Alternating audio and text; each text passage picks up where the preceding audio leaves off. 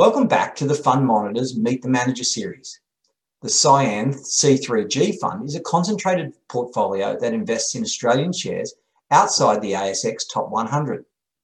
Established in 2014, the fund has outperformed the ASX 200 Accumulation Index to the end of October by 9.45% per annum since inception. I'm joined today by Dean Fergie, Portfolio Manager at Cyan Investment Management. Dean, thanks for joining me.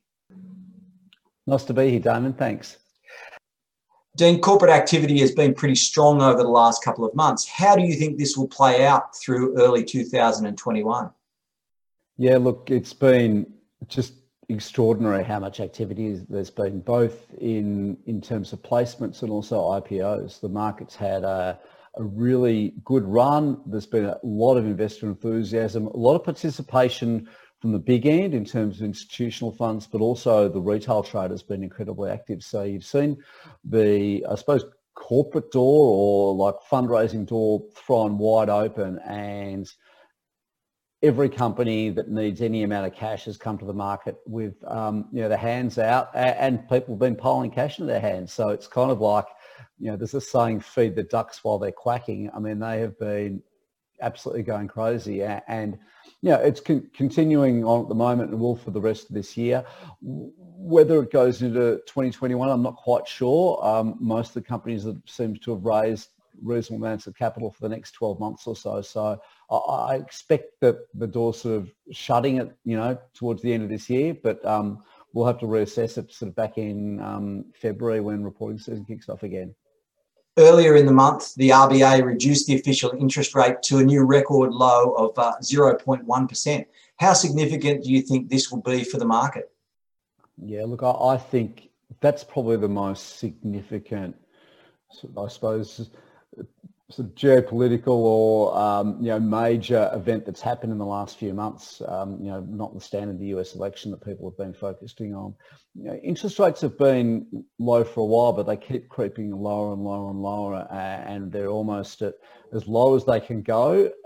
It's a really new philosophy for Australian investors. I think everyone's always used to getting some return from leaving their money in the bank, and that's more or less non-existent now. And what I feel that's increasingly making investors doing is that they just feel that they have to invest elsewhere. They don't like the idea of leaving their money in the bank and it not earning anything. It's not necessarily a bad thing. It's extremely defensive. And if you can put $1,000 in the bank and you have 1,002 at the end of the year, that may be a better result than putting your money in gold or Bitcoin, but inherently I just think there's this philosophical view that money should be working for them, and that's seeing, I think, money flow into equities increasingly aggressively, and we're seeing that in the performance of the stock market. The economy is no better shape than it was 6 or 12 months ago, but the stock market's broadly up across the board, so that's telling you something that there's more demand than supply. And from a portfolio point of view, how do you think that low interest rate affects some of the stocks that Cyan invests in? Yeah, look, it's an interesting question. I think there's a real dichotomy between being in the really high growth, exciting technology stocks that offer or presenting historically very hard to justify valuations, and then the value stocks that from a performance perspective have kind of been going nowhere, but in a low interest rate environment, any kind of yield in the low single digits looks relatively attractive as I suppose a bond and cash rates go lower.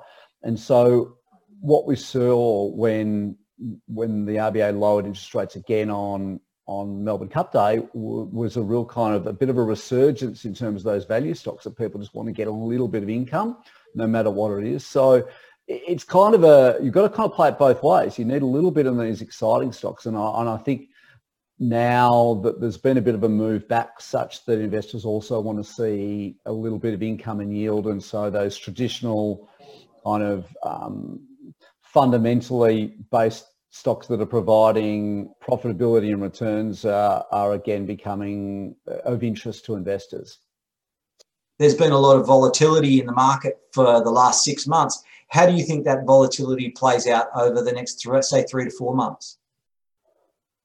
I would like to think that volatility tempers a little bit going forward. I think it's been exacerbated, one, by the inherent kind of macroeconomic shock that's hit the economy because of COVID, the uncertainty, the complete, really swift change into how people work, how they spend their leisure time, where they spend their money, their security in respect to income, their spending habits. That's changed really quickly. And investors' view of how that's changed in the market has changed very quickly. So we've seen a hell of a lot of volatility, certainly in the retail and the online space. And that's been exacerbating the changes in valuations. And on top of that, I think you've had a lot of retail investors that have been in the market just as a bit of a for want of a better word, like a plaything.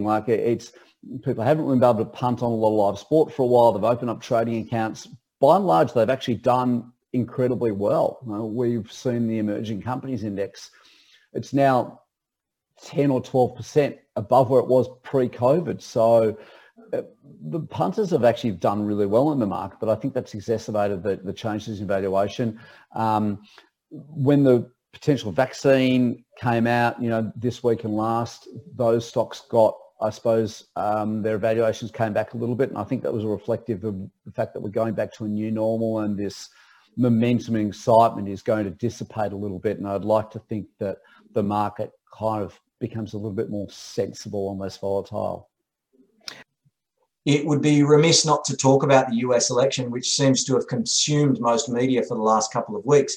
What effect do you think the protracted outcome that we're likely looking at will have on the Australian market?